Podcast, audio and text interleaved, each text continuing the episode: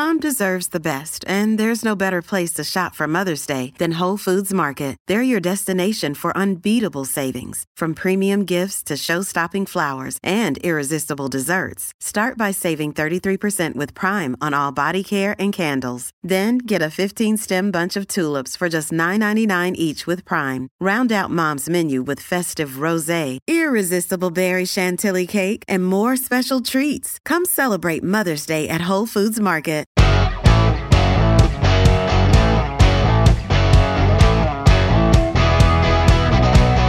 Coming up on today's show, we'll see what lessons can we learn from previous Canadian political leadership reviews. Single game sports betting has just become legal in this country, and boy, has it changed the landscape. Then, succession is not just for sons anymore. More and more women are taking the reins of family businesses. We'll talk about that.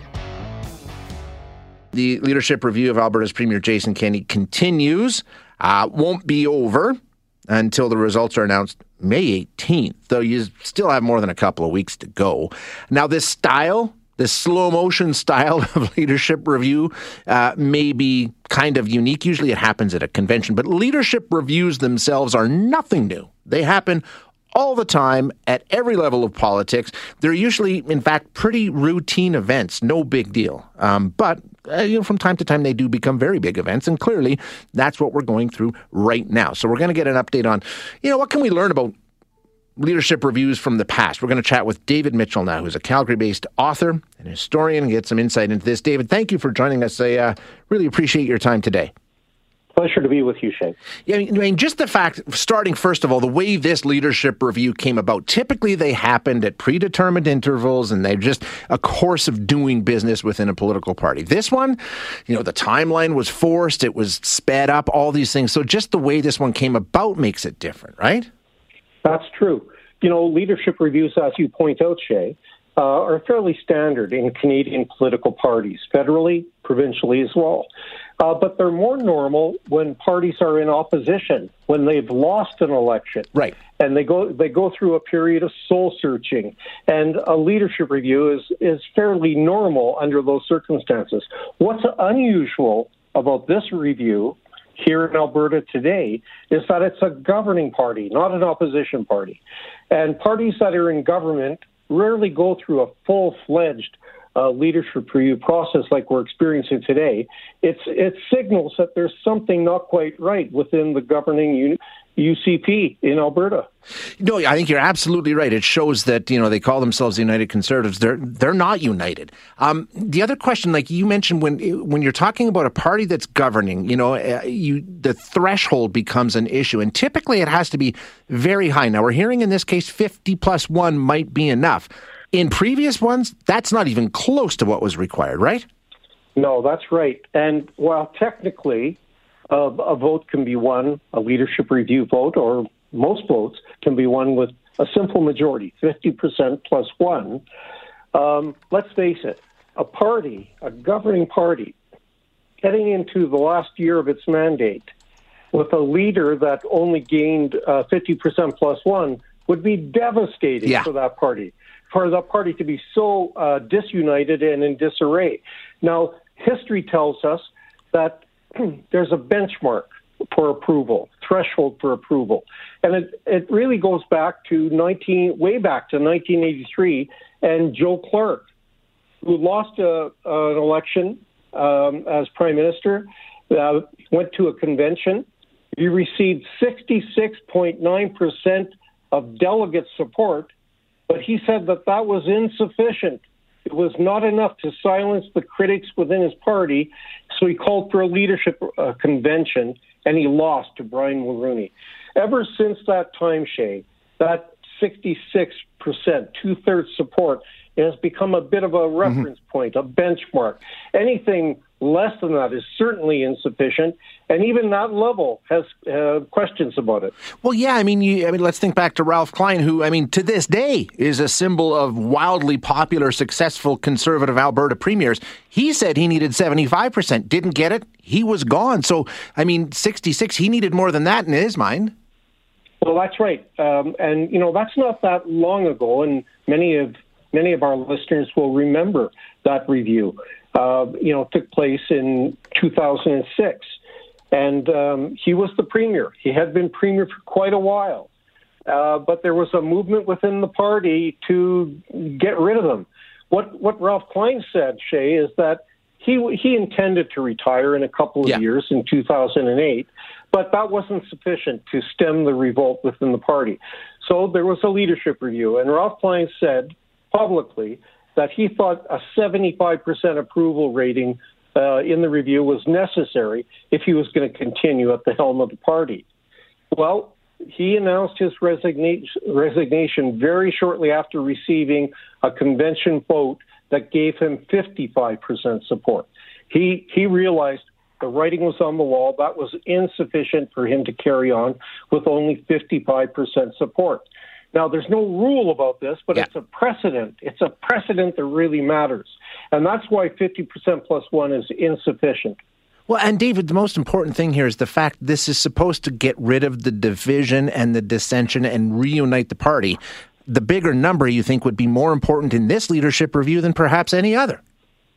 Well, I uh, I believe that in order for Premier Kenney to be able to continue as leader of the United Conservative Party, he will need to win an overwhelming level of support on May the 18th when the results of this review are announced.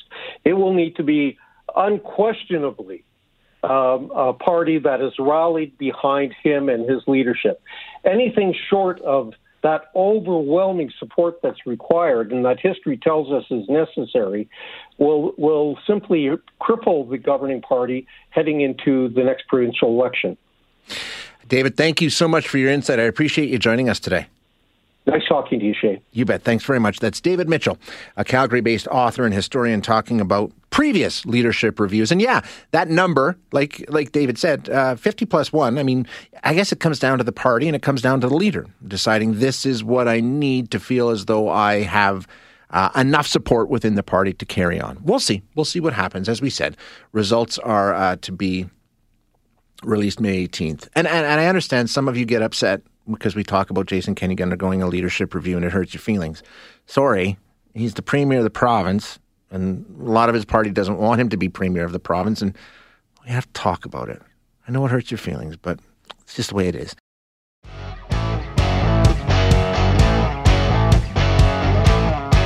Hey, I have an interesting conversation now. If you um, if you watch sports on TV, and probably even you probably don't even have to just watch sports it's probably showing up everywhere, but I, I definitely notice it a lot when I'm watching sports on TV. Um, you've seen them constantly ads for sports gambling. Constantly. You can't get away from it. In fact, some of the actual broadcasts of the sporting event that you're watching are including gambling as part of their broadcast as advertisers, as sponsors. They have segments now where the hosts aren't necessarily talking about um, where this play was made correctly, incorrectly, what this player did right, did wrong. No, they're talking about betting that's going on during the game. It, it, it, it's crazy. It's a, you know, I was in Las Vegas recently. There is a monstrous poster of Wayne Gretzky just outside of. Uh, I think it's the T-Mobile Center. Is that what they call it in Vegas? Whatever. Uh, outside of the hockey arena, there is a massive, massive banner of Wayne Gretzky up there uh, for a sports betting site.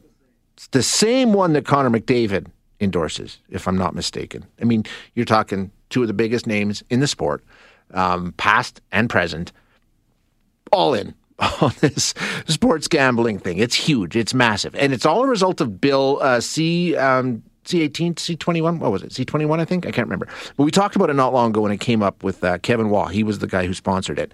Um, uh, it legalized single game betting in our country, which sort of changed the landscape in a big way. So, to get some insight on what the, uh, the slippery slope may be for some people, we're going to chat now with Professor Declan Hill. Uh, professor Hill is an associate professor of investigations at the University of New Haven and the lead of its Sports Integrity Center. He's the author of The Fix, Soccer and Organized Crime, and The Insider's Guide to Match Fixing. Professor, thanks so much for your time. Appreciate you joining us. Shay, it's an honor to be on your show. Thank you so much. You know, it, it's really kind of shocking to see how quickly the landscape changed once this bill passed. Like I say, I mean, it's everywhere. You're inundated with marketing for sports gambling now. Yeah, you know what they call it in the UK, and, and this is the basis. I, I wrote a big article in the Globe and Mail on the weekend on this. It's basically the, the UK and the European Union and America, of course, has gone through what Canada is just about Yeah. to embark on. And, and, and I want to make sure that all our listeners know I'm in favor of legalized sports gambling. I'm even in favor of legalized single event sports gambling. But a couple of things have changed in the last 10 years about gambling that make it much more dangerous, much more of a, of a, of a risky phenomenon. But before we get into that, let's just talk about what you know these academics call the gamification of sport. Yeah. and that's really entrenched now in British sports. You don't get a sports team. You know, it's really difficult to find one of their sports teams without a bookmaker's logo on the thing. And and and the problem with that is that people start to look at sports less as this as this you know moral narrative that you know you know inspires us in our daily life, and it more becomes a vehicle for gambling. For betting, exactly. That it becomes more than the game. Yeah, well, well, well, people even stop looking at the players as players and great athletes and kind of Olympian gods to you know to, to admire or not, and they more become like horses in that the horse racing. They become a vehicle for your gambling, and it's a significant transformation. And it, and the research is robust over in the UK that the younger demographics, the guys under thirty five, are no longer looking at athletes as athletes. They're now like, hey, can the guy match the point spread? Can he do this? Can he do that? And it's very much in the same way gamblers look at horses. That's what we're getting into. Yeah, it completely changes the way that we interact with you know what has just been a game for so long. Um, and you know, let's break down some of the the dangerous aspects to this. And I, I'm with you. I'm in favor of this, and I recognize that for the vast majority of people, this will just it'll change the way you do things when it comes to sports, but not necessarily in a drastically negative way. But in some cases, Professor, it can be extremely negative, deadly in some Absolutely. cases. Absolutely. Look, 90% of our listeners, you're in no danger. Absolutely. For 10%, this is gambling is addictive. And it's particularly dangerous for that uh, male demographic between 14 and 35. And when I say 14, I'm not exaggerating. The Gambling Commission, something that we don't have here in Canada, they have it in the UK. It does a lot of research, looks over, does an oversight of this uh, of this industry. They did research last year and they discovered they had tens of thousands of pathological and problem gamblers who are under 18. So, and, and I want to make sure our listeners appreciate this. This isn't just a whole bunch of teenage guys, mostly guys, gambling. This is that they're already addicts. Yeah. And every single one of our listeners, I don't care where you are in Alberta, where you are in Canada listening to this, you know that's basically their, those, most of those teenagers, their lives are now over. If they're an addict at 15, they're never going to be able to escape from that. Their brains are getting wired in a completely unhealthy way. Um, and, and part of the reason is this gamblification of sport, which you've you know astutely pointed out. You can't turn on a sports event without being No. bombarded with your sporting idols saying, "Hey, it's okay to sports gamble. This is great. That's fantastic." Now, you and I, and as I said, ninety percent of our listeners are like, "Yeah, yeah, we can handle that. We're adults." But you're a fifteen-year-old boy. You think, "Hey, it's okay that you know." NHL star X or Yeah. past NHL star Y, whatever, are saying it's okay, or some Hollywood actor is saying, "Hey, sports gambling's cool," blah blah blah, and suddenly you've got all kinds of issues, all kinds of problems. Look, in the research for that um, uh, Globe and Mail article, I, ca- I, I contacted a group called Gambling with Lives. They are set up by parents whose kids have killed themselves because of gambling. And they've done really good work at collecting robust academic research, looking at the rate of suicide in the UK, and they reckon somewhere between one and two people a day Oh. kill themselves because of gambling.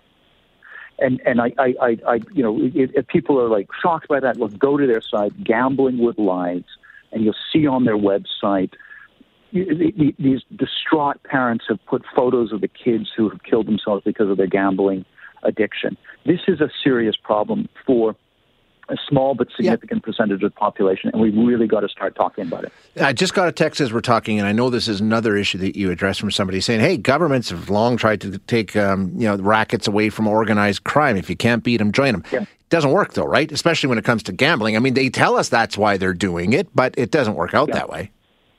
Yeah, look, this, the, the piece begins with a phenomenon that my sources in law enforcement and Canadian police have been uh, bugging me about for a number of years, and that is the the the, the wave of mob style attacks, arsons, and murders between uh, biker gangs and you know what we consider traditional uh, you know Italian based organized crime.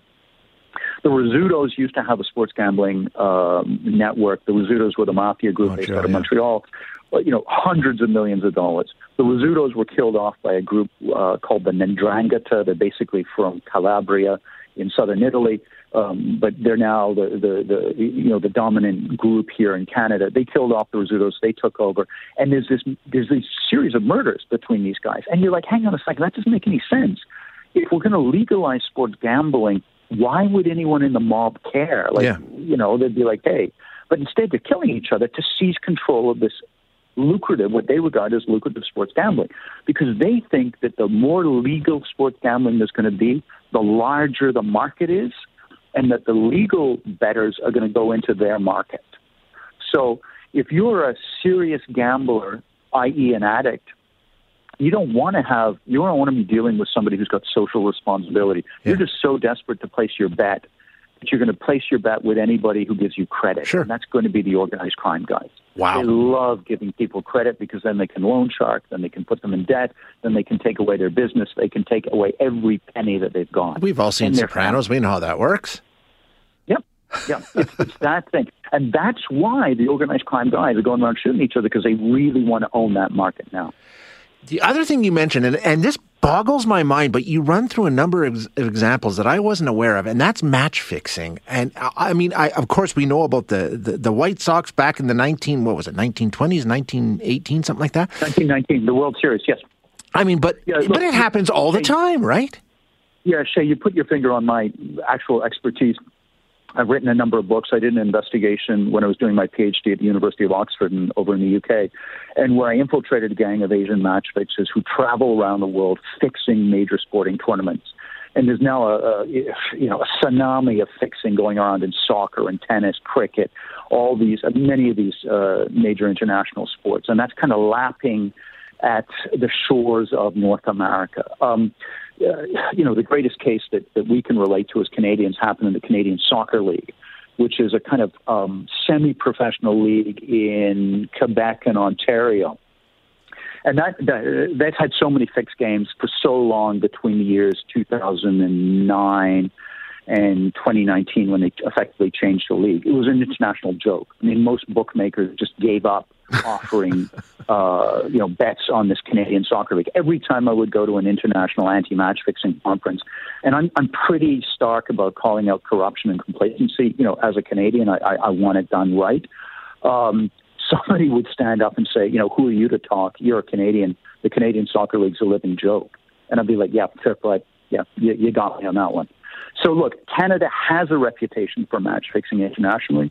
Uh, one of my colleagues here at the University of New Haven, a, a brilliant guy called Richard Lewis, who has been an investigative journalist in esports. That's this multi-billions yeah, of dollars huge. new market that the, that the kids are, are, are building. You know, they, it's just consuming their lives, and they're doing a great job. Except there's massive amounts of match fixing, and many of the match fixers in esports are choosing to live in Canada because we don't have a law that specifically says match fixing is wrong. So if you're in the U.S., you're going to have a problem because the FBI has actually formed a special police unit, yeah. and there's actually a law federally that says you can be indicted and convicted. Here in Canada, we neither have a special unit among the police, any of the police, whether it's provincial or the feds, RCMP, and we don't have a specific law. Wow. Hey, tell that story before I let you go about the two teams that um, were in a competition to make sure they lost. I mean, this is mind blowing, Prof. Okay, well, look. So the Canadian Soccer League it happens five years ago in the Niagara Peninsula in in um, in southern Ontario, and there's a bunch of there's a bunch of guys, and there's they're an honest team. Like they're really trying their best. They're they're good Canadian guys, and um, they're playing against a team that has brought in a bunch of really professional, higher level foreign players who are clearly fixing the game, like clearly fixing the game. And by the midway through the second half, the Canadian guys go, you know, I won't say a bad word on on on air, but like sod this. Yeah. We're not going to we're going to participate in a fixed match. And they take the soccer ball, they turn around, and they start running towards their own net, and they're going to score on their own net to like blow the fix. I they're going to lose the game so that these guys who are trying to fix, who are trying to ruin their league. So they, the, the Canadian guys are literally running down the field trying to score on their own net. The other team, with these high-priced foreigners who are trying to lose the game, go sprinting after them. They stop, they grab the ball, and they start running towards their net to score on their goal. So the last 20 minutes of the game, Shay, is these two angry teams going, we're going to ruin the fix. No, you're not. And they're both trying to score in their own net. That's how bad the fixing got in the Canadian Soccer League. That is unbelievable to me. I, I, mean, so we're ahead of ourselves in terms of legalizing this and not necessarily putting in the guardrails that we need to. Uh, you know, like you say, even around simple laws like making price or match fixing illegal.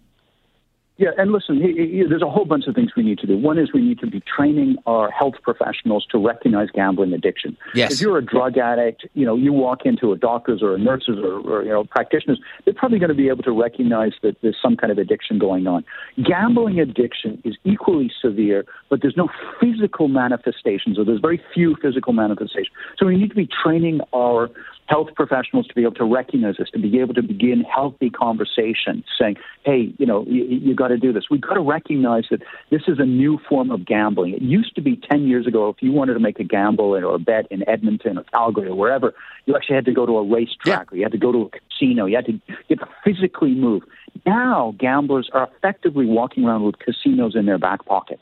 That's the, that's the mobile gambling power uh, you know, again, 90% of our listeners, they don't have to worry about it. But, but, but 90% of our listeners know somebody who's an alcoholic. Definitely. Now imagine that alcoholic who's struggling to stay sober, struggling to be a good person and, and, and live without addiction. Imagine that they would have to walk around with a bar in their back pocket. No, That's you're absolutely right. And, and the That's destruction challenge that gambling does, Professor, is fast and it is uh, absolutely devastating. I mean, it takes lives. Yeah, and, and the thing is, 90% of people, it's not going to hurt. Yeah, for sure. 92%, it's not going to hurt. But somewhere between 1% and 8% of our population are extremely susceptible to this. And now this new frictionless gambling where you can pull out of your pocket, you can click some buttons on it, and suddenly you're, you're, you're, you're involved in something that you don't know is really, really dangerous. Really, really dangerous. Awesome segment, Professor. I can't thank you enough for joining us today. Thank you so much. Shay, listen, it's an honor to talk about this issue. Have me on any time because I really want to get this this national debate going. This is a hugely important issue, and it's going to break up families across Canada. So we need to start talking about this. Thank Absolutely. You, thank you. Uh, thank you very much, and we will uh, we'll definitely chat again. That is Professor Declan Hill, an associate professor of investigations at the University of New Haven and the lead of its Sports Integrity Center.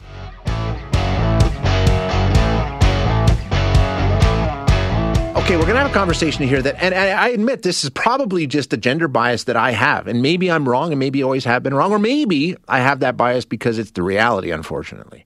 And it, well, the fortunate part is it's changing. But w- when, when I think typically of businesses being handed down, family businesses being handed down, it's typically the son, I think, that takes over. You know, it's always seemed that way to me.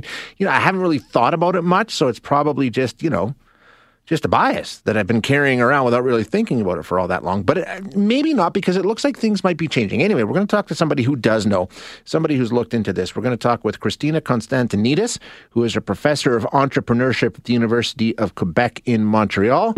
Uh, doctor, thank you so much for your time. I appreciate you joining us.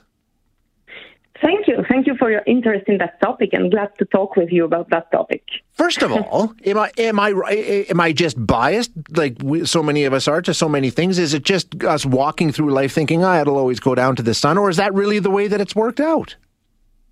So I think that you are the, not the only one to be biased. That's Yeah. the good news or the bad news. So we have we have these implicit biases in our society um, towards men and women. Okay, we think that men and women are not meant for the same things, or have not they don't have the same competencies or um, the same skills. Okay, and we have also biases about the leadership function because we see leadership in a certain way, narrowed way, with some characteristics that we associate um, often with male, so-called male or masculine characteristics. So these are implicit biases going on in our society, which also are based on some part of truth, of course. Mm-hmm. And the truth reinforces the biases, and the biases reinforces the truth. So, like you say, that's just something that we walk around with that that that bias. Does it also translate into the way things work? I mean, typically when you think of businesses being handed down, family businesses through the family, is it even within those family businesses where oh, the son will be the one to take over? Is that is the bias that strong? Mm-hmm. So here, I would like to to make an answer in two points. So the first point is uh, yes. Culturally, historically, the father-son successions have been most often the ones that we see and that we live. So statistically, the, the families tend to be, you know, passed on to the sons. Right. Um, second point is that is changing. Okay. Recently, I've seen more and more women, daughters taking over the family business or siblings taking over the family business together. So that is more and more the case. And in parallel, the norms and the values, the gender norms, the gender values are also changing. So that's the, the good news for me from a feminist and egalitarian point of view, of course. I think it's good for all of us, to be honest with you. Um, so when we take a look at what we're seeing uh, translating into Canadian, uh, the business mm-hmm. world in our country, what are we seeing? Is that is that starting to um, be reflected more in the way Canadian businesses are being transferred? Yes, yes, definitely. So first of all, I want to, to state that family businesses, so I'm talking here about family businesses, are the backbone of the Canadian economy, okay, yeah. and the worldwide economy as well. So um, more or less 90% of businesses are privately owned by families in Canada. So that's a huge number that we talk about. And I, I want to stress that because these family businesses have to be transmitted there will be a peak of transmissions to the next generation in the next 15 to 20 years. So that's very short term. Okay. And these family businesses, most of them are not ready to transmit it. They have no succession plans. They have mm-hmm. not, you know, talked about a lot of things that have, that are included in a succession and especially about gender issues, which I, I work on it, you know, on that topic for 10 years now. And there are many issues to discuss in families. So now in Canada, what is happening is that more and more businesses are transferred to the daughters, but without any preparation about right. the challenges and barriers that these daughters will encounter in those businesses towards employees, towards you know, external stakeholders, towards other family members, their brothers, their uncles, that can be their cousins, who are not ready to, you know, include these gender issues in their way of seeing things and preparing things. So that's the greatest issue from my point of view nowadays in Canada. Yeah, it makes perfect sense. Uh, interesting. What about um, what it means to the business? I mean, it. Uh, for mm-hmm. lack of a better term, generally speaking, which I know is wrong, uh, do women do things differently? I mean, when, if they take over the business, do do sons typically do things in a in a certain way that's different if a daughter takes over? Okay. The answer is yes, okay? The answer is yes, but that's not a natural difference. I I I, I would say that's a social social of course, yeah, yeah. Thing. So daughters, when they are identified, when they are identified as the successors, they have to prove themselves, to prove their legitimacy, to, to, to challenge some existing gender norms that are very strong, patriarchal norms, and the primogeniture rule, you know, that runs implicitly in the in the minds and the biases. And the daughter has to challenge these implicit or explicit norms. And to do so, she develops innovative strategies, innovative ways of innovative ways of doing things. So um, so sometimes you know it implies to get a seat at the table, you know, and to push yeah. her arguments, you know, to the stakeholders, to the father, to the other family members, and that gives her, you know, more confidence to do so with other topics. So what does that mean? Nowadays, family businesses have to digitalize. They have to yep. innovate, to you know, to to become more inclusive to be competitive in our nowadays world. So daughters can really encounter some barriers, but that can, they can also be a lever for that innovation to to to happen. You know, Yeah. I don't I don't say that sons cannot do that, of course, but you have this mirroring phenomenon that that we can see where the son mirrors the father Yes. and you know takes uh, the same leadership style, the same a similar, at least a similar way of doing things, and therefore daughters can really be this lever for innovation and renewal, strategic renewal in the firm, especially if they work together with their brother. So siblings are very powerful in terms of succession. Makes perfect sense. It really and truly does. Yeah. Um, thank you so much, Christina, for your time. I appreciate you joining us today. Okay, thank you very much. That was quick. Thank you very much for your interest and and I would happy to to talk another day. Absolutely. Thank you very much. It, it's a very interesting discussion, and um, I think it's yeah. I, think she makes the best point. The sibling team would be a great way. I mean, first of all, I think you know you could some some kids, boys or girls, men or women, are going to be interested in following the family business or not, and um, as a parent, like like Hawes says, you know, giving my stuff to my son would be a massive fail on my part. Wouldn't be a massive fail on my part. I mean, I'm pretty fortunate that both my kids are pretty pretty with it kids, but together they would be much better because they're so different. But I don't I don't know if that's a a, a sex thing or if that's just because they're different people. But um, I don't know. It's an interesting discussion. I, I think we're moving away from that. It's it's kind of part of me. Even as I you know we're introducing this segment, I'm thinking, you know what? Yeah, when I think about it, I just sort of assume whatever businesses are typically handed down to the son. And you know, in, in her piece, she says um, in most instances, the way society has worked in North America is daughters take over if there is no son or the son doesn't want to do it. That's sort of the way we have done it traditionally, which, if you think about it for just a second, is absolutely absurd. It really and truly is. It- just the way that that bias sort of dictates the way that we go about having that kind of discussion. It really is baffling if you think about it for just a minute. I mean, uh, but hopefully it's changing, you know, and uh, we get rid of these these artificial barriers that we've created that really make absolutely no sense. Um, so we'll see where it goes from here, and we can all take a role in trying to push that. Thanks for listening today. To hear any of our other interviews, you can find them wherever you find your favorite podcasts. And if you like what you hear, don't forget to rate and review us.